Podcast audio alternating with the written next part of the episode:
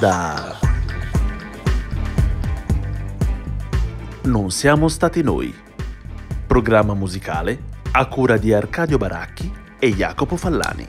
E benvenuti a una nuova puntata di Non siamo stati noi. Una trasmissione che spiega come niente si crea, nulla si distrugge, ma Tutto si elabora da Mozart e Sony Chiusa, cura in compagnia di Jacopo Fallani e... Arcadio Baracchi.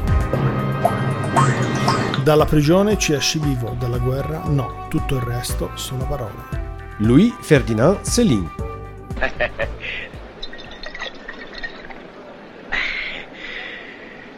Chi possiede più bottiglie per ubriacare i soldati e mandarli al macello, quello vince. Noi e quelli dall'altra parte del fiume abbiamo una sola cosa in comune. La puzza dell'alcol.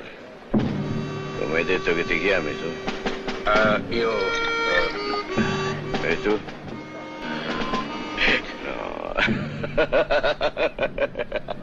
Ah, non importa il nome. Presto sarete tutti quei bravi, gloriosi ragazzi del ponte di Langston. I giudisti hanno deciso che il ponte è la chiave di questa zona. Anche se dobbiamo crepare tutti. Altrimenti la chiave rimane appesa al muro. Ma non è tutto qui. Il ponte lo vogliamo tutto intero. Lo vogliono intero gli schiavisti e lo vogliamo intero noi.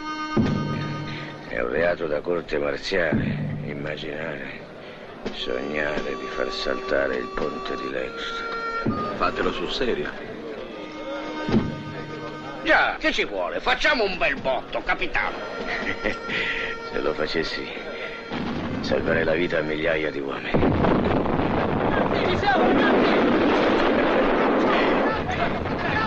Ma è il fegato che mi manca. Venite. Venite a godervi lo spettacolo. Citazione del buon Louis Ferdinand Céline e citazione del Il buono, buono il e brutto e cattivo. di Esatto. Leone.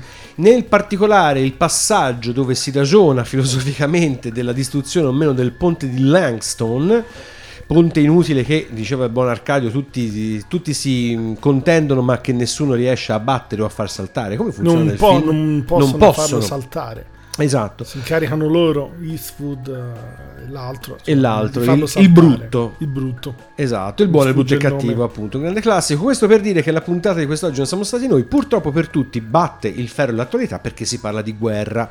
Chiaramente vorremmo un giorno fare una puntata dedicata alla guerra e parlare di eh, conflitti passati, magari da tempo, e invece, come sappiamo, ci siamo dentro ancora una volta. Eh, dovevano essere appunto gli anni della pace e della prosperità, ma ancora non se ne vede, la, non se ne vede traccia. Chiaramente il nostro sarà un excursus più che altro storico, eh, mettiamola così, perché si parla soprattutto di conflitti passati, più o meno recenti, ma eh, il rapporto appunto tra la epica della guerra, la protesta nei confronti della guerra e tutto quello che riguarda la guerra e la musica è sempre stato estremamente forte. Arcadio ci porta subito in un territorio pre-guerra, Le tendenze in ambito musicale collegate alla guerra sono state ampie e particolarmente eterogenee, per cui molti compositori sono stati influenzati e hanno partecipato più o meno sia da un lato che dall'altro con idee dall'interventismo a eh, come dire, posizioni assolutamente contrarie.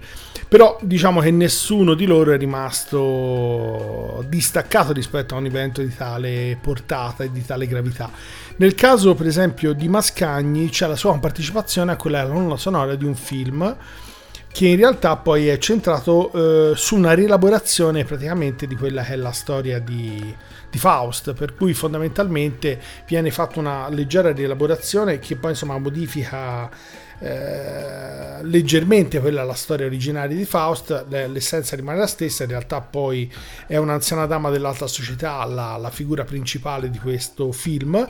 E la colonna sonora è però con la firma di Mascagni, peraltro sembra che questa colonna sonora da lui firmata sia praticamente la prima colonna sonora firmata da un compositore professionista e che eh, insomma veda la prima e propria struttura e sincronizzazione delle scene con la parte eh, musicale. Peraltro, insomma, sembra che gli abbia fatto esclamare, se riporto le parole precise, lungo, improbo e difficilissimo. per cui sembra che, insomma, per Mascagni fu un'operazione Ricorda- per quanto, alquanto difficile. Ricorda il film di South Park, com'era più lungo, più duro. Il film, cioè un film di il primo film di South Park mi sembra aveva un titolo del genere.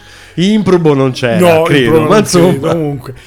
Il, in realtà parte da un romanzo del 1915, l'elaborazione è piuttosto veloce perché in due anni fanno tutto, anche perché esce nel 1917, gli anni sono quelli del 15-18, per cui insomma ovviamente anche riferimento a quello dell'aspetto satanico, al di là del fatto del collegamento con Faust, è sicuramente anche insomma c'è una forte influenza. Abbiamo ritrovato tutta una serie di compositori che in forme più o meno varie, proprio in particolare nell'ambito della prima guerra mondiale, sono rimasti più o meno sconvolti e hanno scelto da che parte stare anche nei confronti di questa.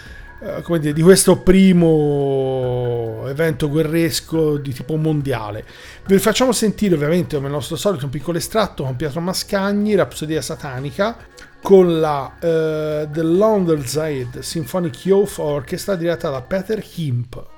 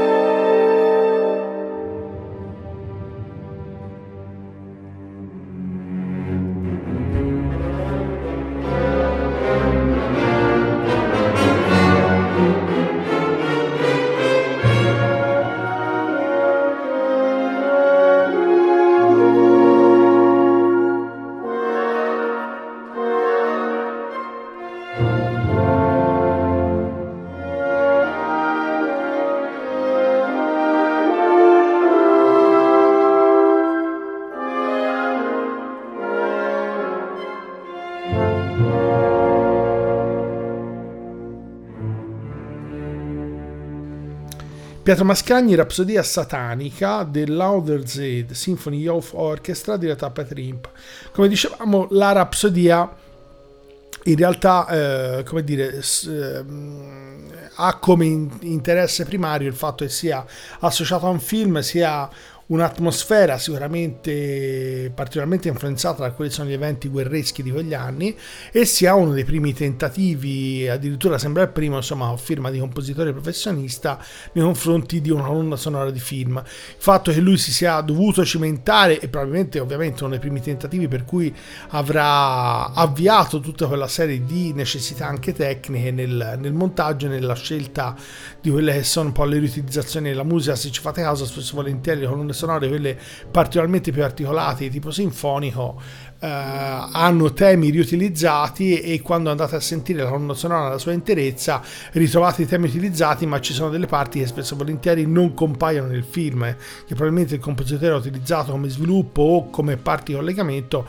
ma che non vengono in realtà utilizzate nel film perché probabilmente insomma non di interesse da un punto di vista musicale nei confronti del film. Per quello che riguarda la- l'aspetto musicale diciamo che Mascagni eh, probabilmente in quel periodo è stato fortemente ovviamente coinvolto da questi, da questi eventi. Non c'è dato almeno per quello che sappiamo noi di, di sapere insomma se fosse per un atteggiamento interventista o un distacco nei confronti della guerra. Il famoso interventismo alla Mascagni Esatto, e chiaramente ci spostiamo con la parte extracolta di qualche anno, di diversi anni, nell'anno di grazia 1969, a incontrare gli Steppenwolf, quelli famosi di Born to be Wild. E in questo caso, appunto, gli Steppenwolf conosciamo l'aspetto forse meno noto degli Steppenwolf, appunto, di gruppo, mh, diciamo così, di protesta. Ora, di protesta va inteso veramente, fra virgolette, forse anche in corsivo, perché negli anni che vanno, diciamo, dal 67 al 70, le canzoni di protesta nei confronti della guerra in Vietnam si sprecano, quindi tutti più o meno si buttano a fare il pezzo più o meno sentitamente di protesta riguardo a questo conflitto. Però il Steppenwolf, come altri gruppi, per esempio The Bird, si occupano di un aspetto specifico del conflitto, cioè quello della- del richiamo in leva. Negli Stati Uniti la leva obbligatoria era finita con la fine del- della seconda guerra mondiale per riapparire appunto durante la guerra in Vietnam e questo diciamo oltre a tutta una serie di questioni chiaramente più legate alla gestione della guerra in sé ma anche alla utilità dell'invadere un paese come il Vietnam da parte di una grande potenza come gli Stati Uniti genera tutta una serie di dubbi e effettivamente Steppenwolf si infilano in questo, in questo varco offerto dalle politiche guerresche degli Stati Uniti in quegli anni e cantano della possibilità di resistere appunto alla leva come eh, un atto eroico. Il brano si chiama appunto Draft Resister, cioè resistente appunto alla leva e eh, proviene da un album Monster del 1969 appunto particolarmente bistrattato dalla critica.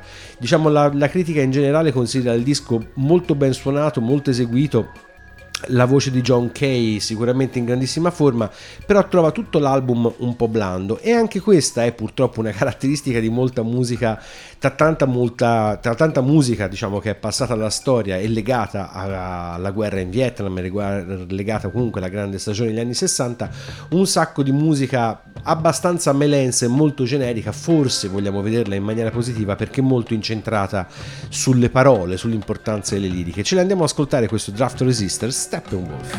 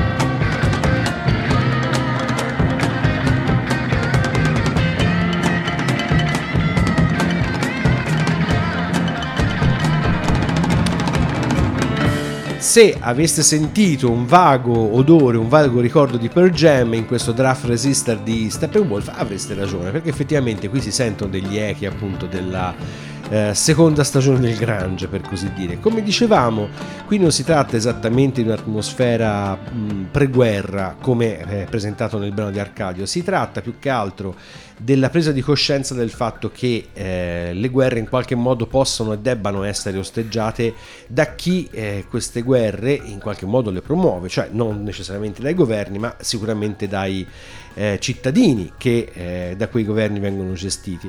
Questo fa parte di una nuova ehm, coscienza, in pratica quasi di massa ancora ai tempi, che eh, appunto vede la guerra come evento in qualche modo evitabile o comunque ragionabile su scala diversa rispetto alle eh, dinamiche interventismo e isolazionismo, quelle tipiche insomma, che abbiamo più o meno studiato a scuola.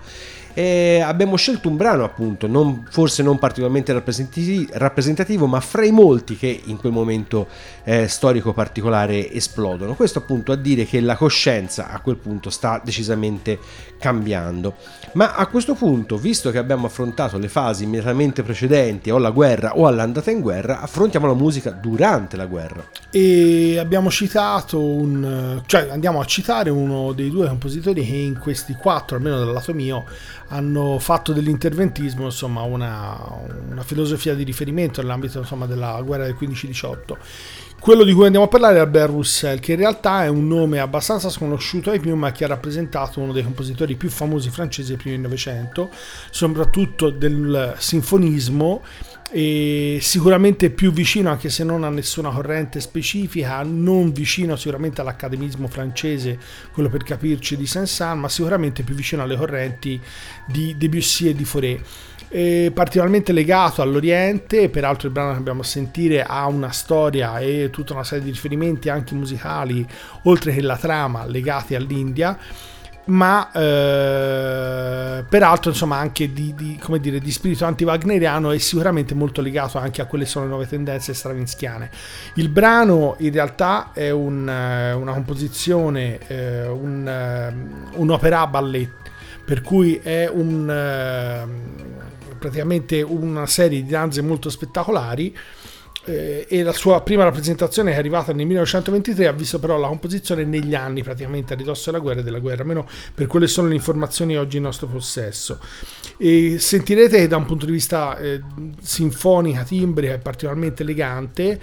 Il- la scelta in realtà è nata dal fatto che si sono create una serie di fondamentalmente due grandissime sacche che hanno visto posizioni diverse. In questo caso è anche curioso perché Russell è sicuramente un interventista, ma fa parte della corrente di quelli che in realtà non lo erano assolutamente e che però musicalmente gli sono più vicini, tipo Debussy per esempio. Vi facciamo sentire un piccolo estratto come al nostro solito. Pat Mvati, BBC Coro, London Symphony Orchestra, qui diretti da Jean Martinon.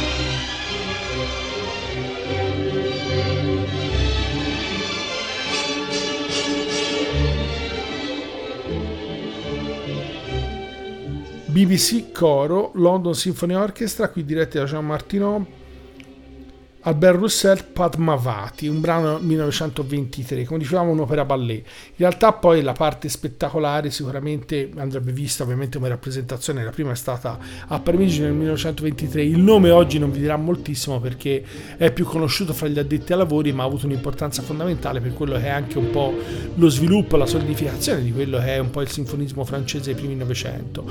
In realtà insieme ad altri, e questo è il motivo per cui l'abbiamo preso anche come, come spunto, fa parte di quelli che erano interventisti. Anche lui come Ravel che ascolteremo più avanti ha fatto l'autista di autoambulanze ma a differenza di Ravel sembra che abbia praticamente partecipato a quasi tutto quello che è stato il percorso. Di Guerra Ravel invece poi come diremo successivamente venne allontanato per problemi di salute.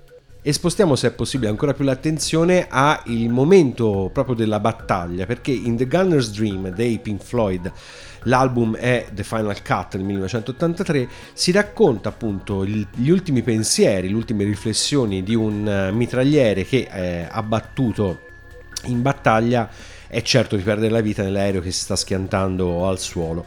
Quindi eh, siamo in una specie di versione ipertrofica della guerra di Piero di De André, se così possiamo dire.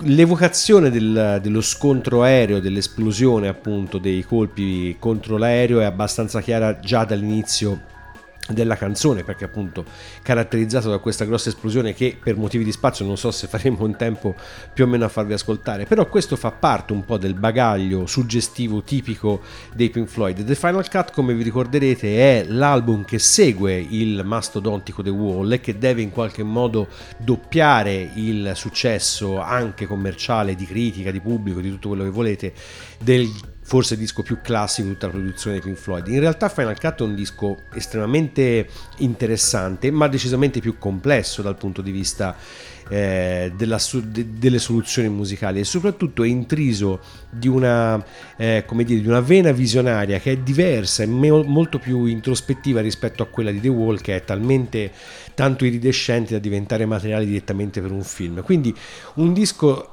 sfaccettato che piace molto ai Pink Floydiani, quelli più ortodossi, e meno al grande pubblico. Qui alla mia destra un Pink, Floyd- un Pink Floydiano ortodosso che, Federico, che annuisce, diciamo così, perfetto.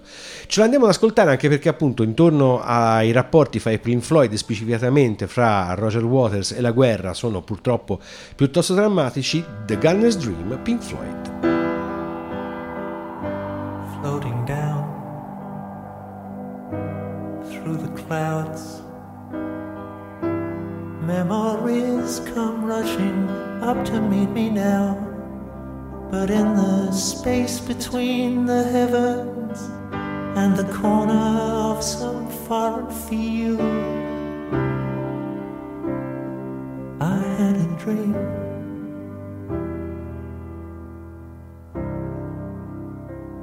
I had a dream. Goodbye, Max. Goodbye, Ma. After the service, when you're walking slowly to the car, and the silver in her hair shines in the cold November air.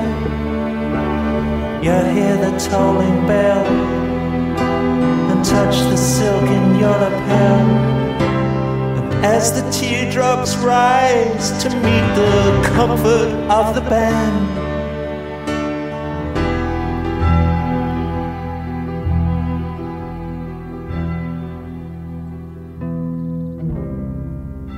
take her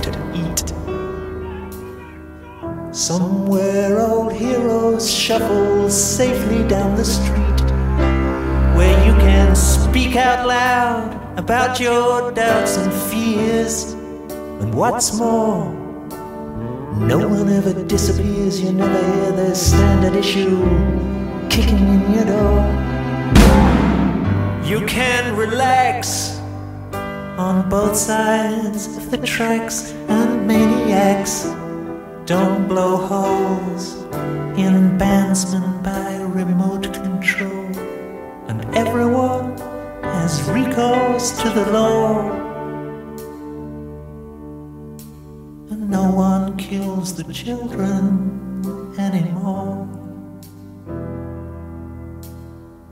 No one kills the children anymore.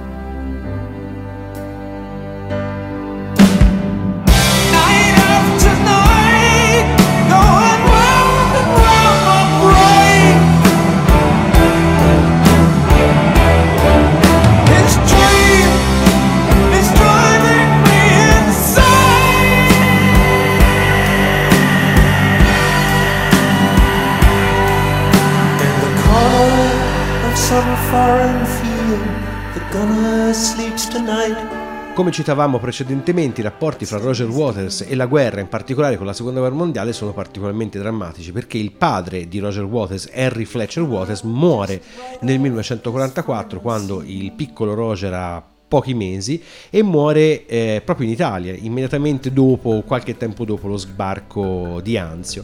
In realtà Waters non ha mai saputo con grande esattezza cosa fosse successo realmente al padre. Poi nel corso degli anni un po' di informazioni sono arrivate. Nel 2013 Waters eh, si è recato presso eh, la stele di Monte Cassino dove appunto il nome del padre è listato fra i caduti eh, della zona, però grazie all'intervento di un veterano inglese che si chiamava Harry Schindler ehm, e che raccoglie testimonianze di guerra diari veri e propri immediatamente successivo allo sbarco di Anzio, attraverso appunto gli, scritti e le testimonianze di Schindler, Roger Waters riesce a ricostruire gli ultimi attimi della vita appunto del padre.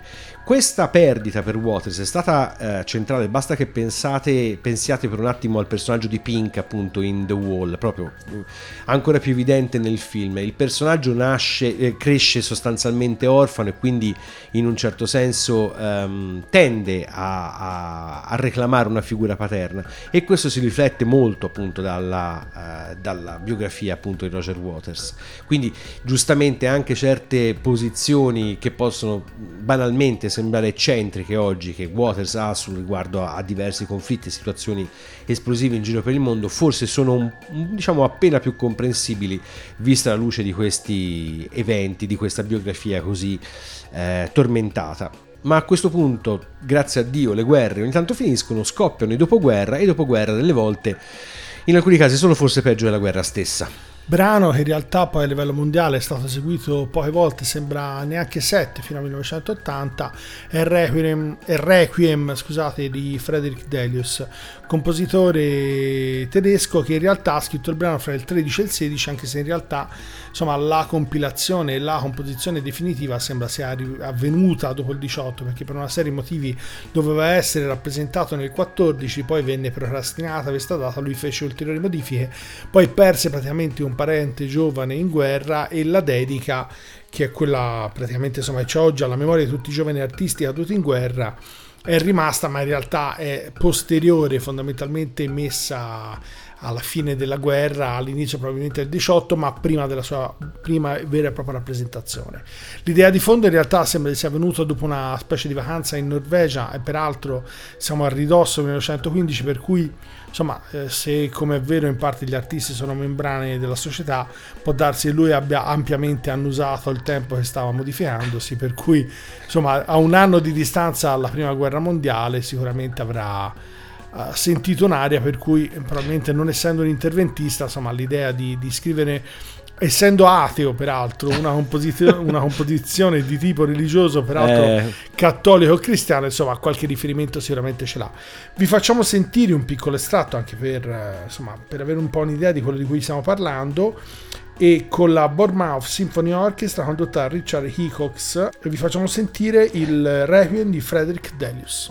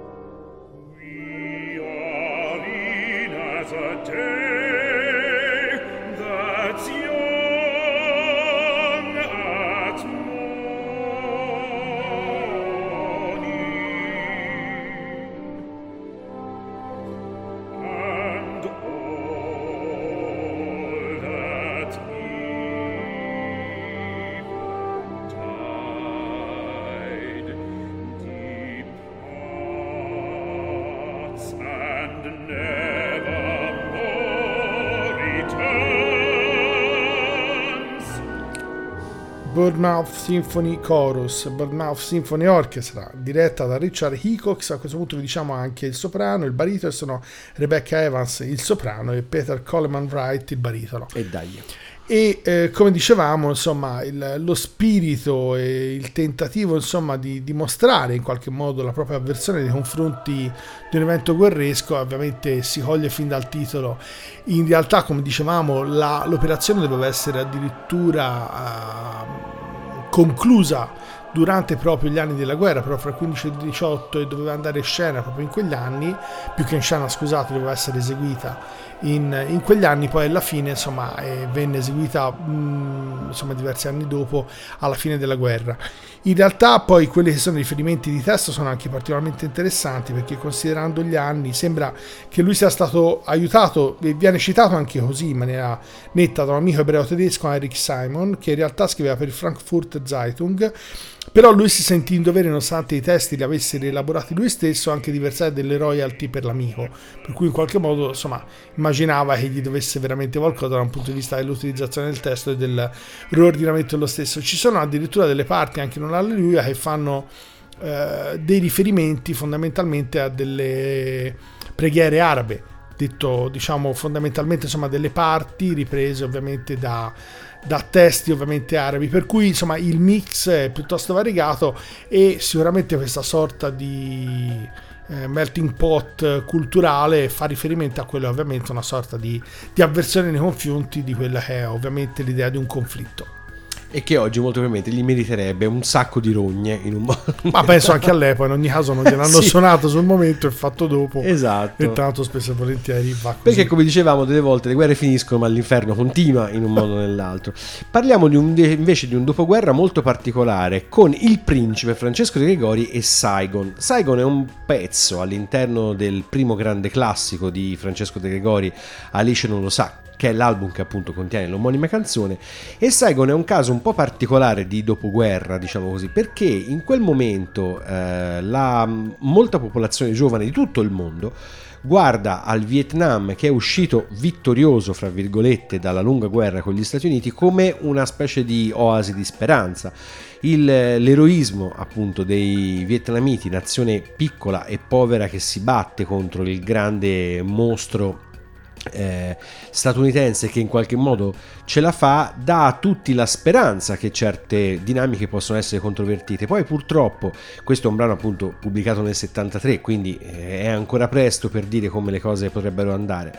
Come sappiamo in Vietnam la situazione non è stata per niente semplice, sia soprattutto per gli esiti appunto del lungo conflitto con gli Stati Uniti, sia perché tutta una serie di vicissitudini politiche hanno fatto sì che il paese non vivesse anni del dopoguerra particolarmente sereni, in più è stato trattato diciamo come lo zerbino da un sacco di altri paesi, quindi in maniera più o meno indiretta, insomma non è stato semplice e molto probabilmente la realtà di Saigon è stata molto molto più complessa rispetto a quella poetica e un po' idilliaca che troviamo in questa canzone.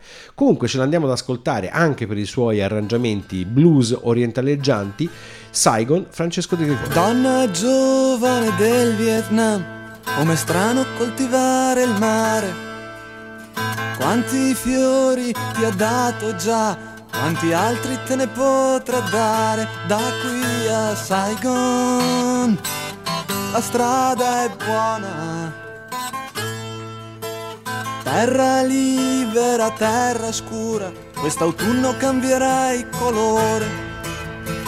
Con il vento sarà la pioggia che cadrà senza bagnarti il cuore da qui a Saigon. La strada è buona. C'è mio figlio che ha occhi grandi quando guarda verso sud. C'è il tramonto che lo accarezza quando guarda verso sud. Da qui a Saigon la strada è buona. Cerca il cielo attraverso i rami, cerca il cielo e lo troverai. Sole nasce e sole muore ed il cielo non cambia mai. Da qui a Saigon non cambia mai.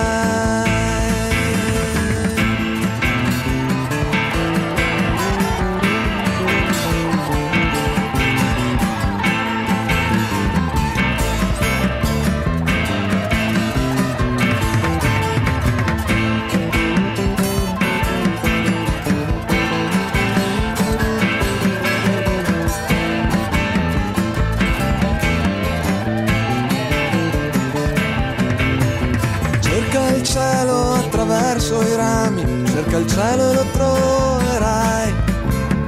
Sole nasce e sole muore ed il cielo non cambia mai. Cerca il cielo attraverso i rami, cerca il cielo e lo troverai. Sole nasce e sole muore ed il cielo non cambia mai. Da qui a Saigon non cambia mai.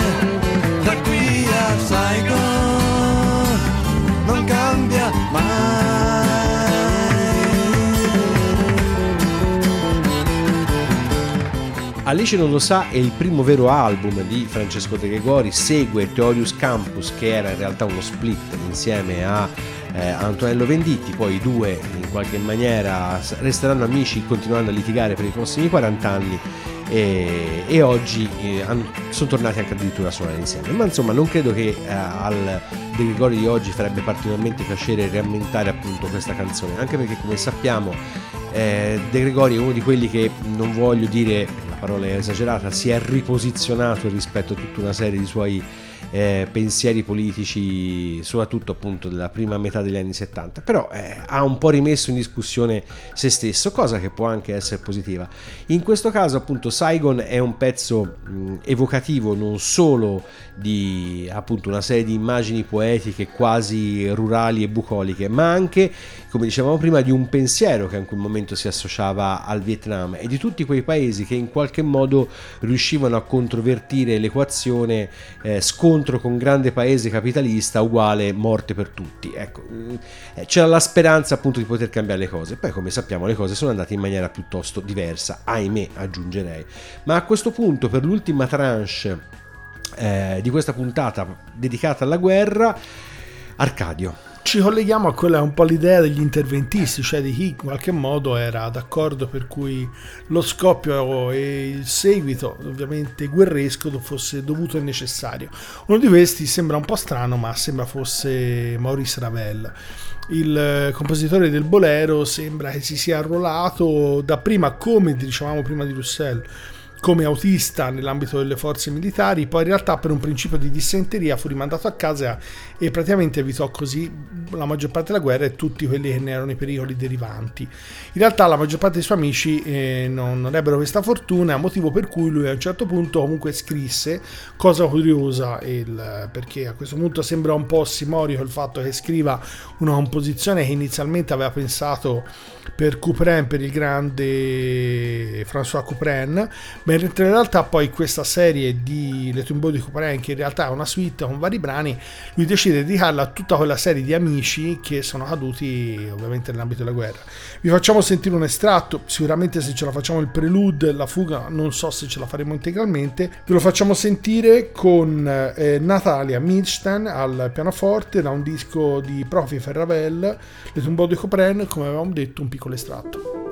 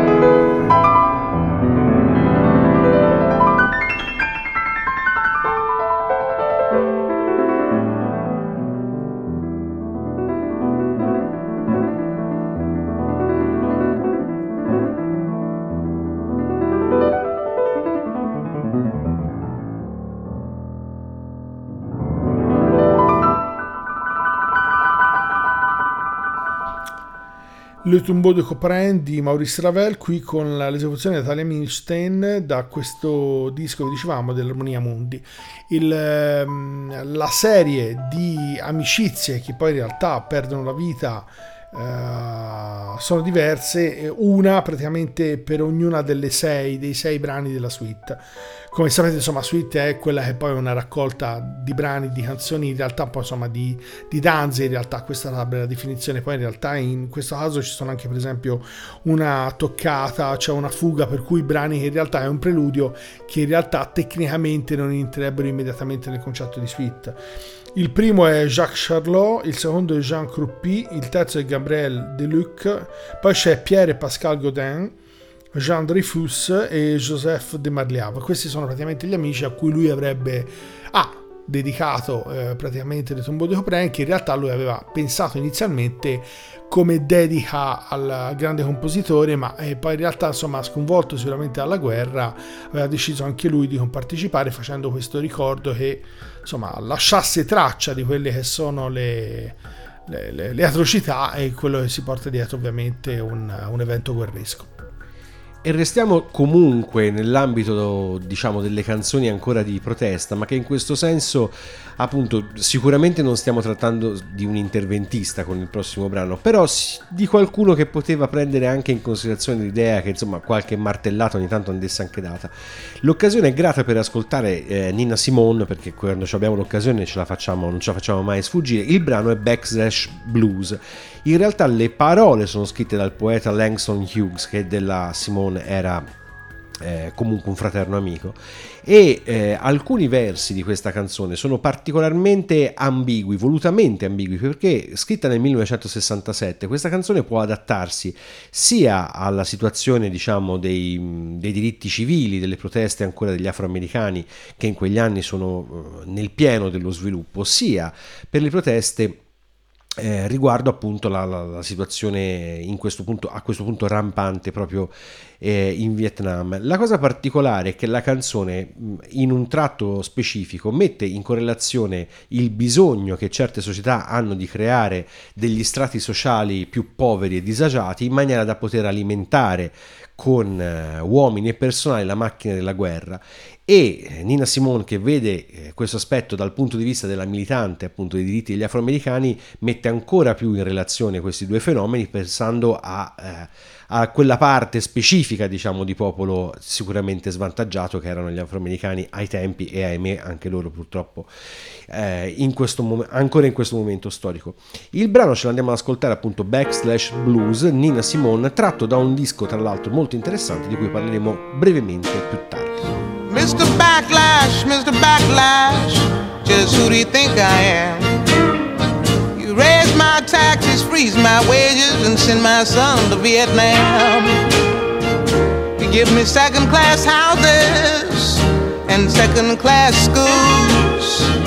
Do you think that all colored folks are just second class fools, Mr. Backlash? I'm gonna leave you with a backlash blue.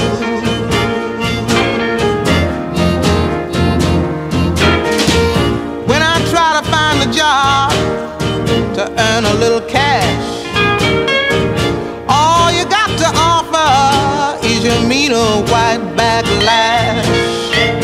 But the world is big, big and bright and round. And it's full of folks like me who are black, yellow, beige, and brown. Mr. Backlash. I'm gonna leave you with a backlash blue.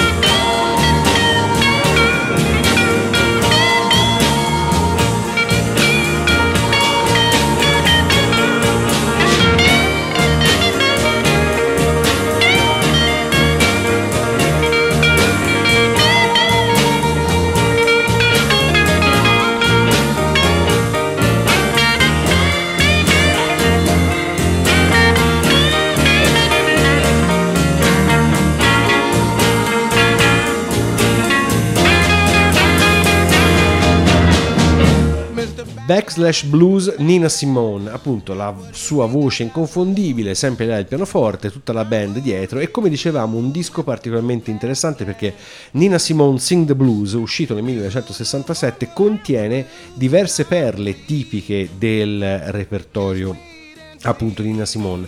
C'è la sua personalissima eh, versione, la prima versione di The House of Rising Sun, in realtà scusate, mi devo immediatamente correggere, la seconda versione, quella un pochino più veloce rispetto alla primissima classica uscita per Verve, mentre questo è eh, questo Nina Simone Sing the Blues esce per RCA e soprattutto c'è Want a Little Sugar in My Bowl che è uno dei pezzi più famosi di Nina Simone soprattutto per essere apparso in una serie indefinita di eh, spot pubblicitari.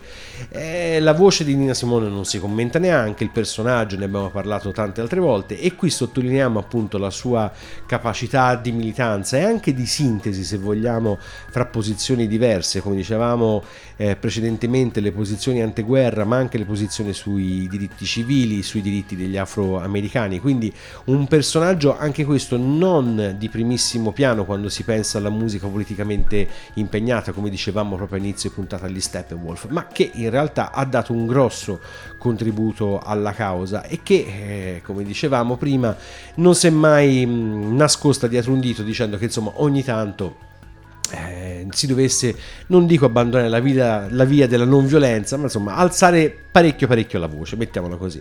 Ma a questo punto, con questa puntata dedicata alla guerra che volge al termine, un grande classico, se vogliamo, della letteratura eh, italiana collegata proprio al mondo della guerra da un grande scrittore classico che ha parlato in maniera molto particolare della guerra. Il contributo, come al solito, ci ha letto da Arcadio. Nessuno lo sa dove sono i nidi dei ragni, dice Pin. Pelle ride scoprendo le gengive. Io lo so, dice. Adesso vado in città a prelevare un mitra a casa di un fascista e cerco anche la sua pistola. Pelle ogni tanto parte e va in città e torna carico d'armi. Riesce sempre a sapere dove ce ne sono nascoste, chi ne tiene in casa e rischia ogni volta di farsi prendere pur di aumentare il suo armamento. P non sa se Pelle dice il vero.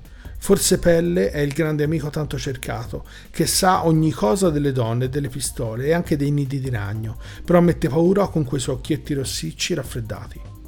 Il sentiero dei nidi di ragno di Italo Calvino. Bellissimo. Un bellissimo libro, come dicevamo, una presa un po' diversa rispetto al problema della guerra. Molto crudo, molto diretto. Molto crudo, molto diretto. Io, diciamo, lo accompagnerei alla lettura di Una questione privata di Fenoglio. Non so bene perché. Io, questi due libri mi suonano sempre in testa insieme, pur essendo piuttosto diversi, eh, però evidentemente hanno quel taglio realistico che appunto, come diceva giustamente Arcadio, una certa crudezza in questo libro, no, una crudezza Bambini, prostitute. Esatto, una crudezza di Calvino. Il peggio che ci può essere. Il peggio, i bambini poi peggio della prostituzione parecchio, eh. Sì, ma insomma fa tutte e due.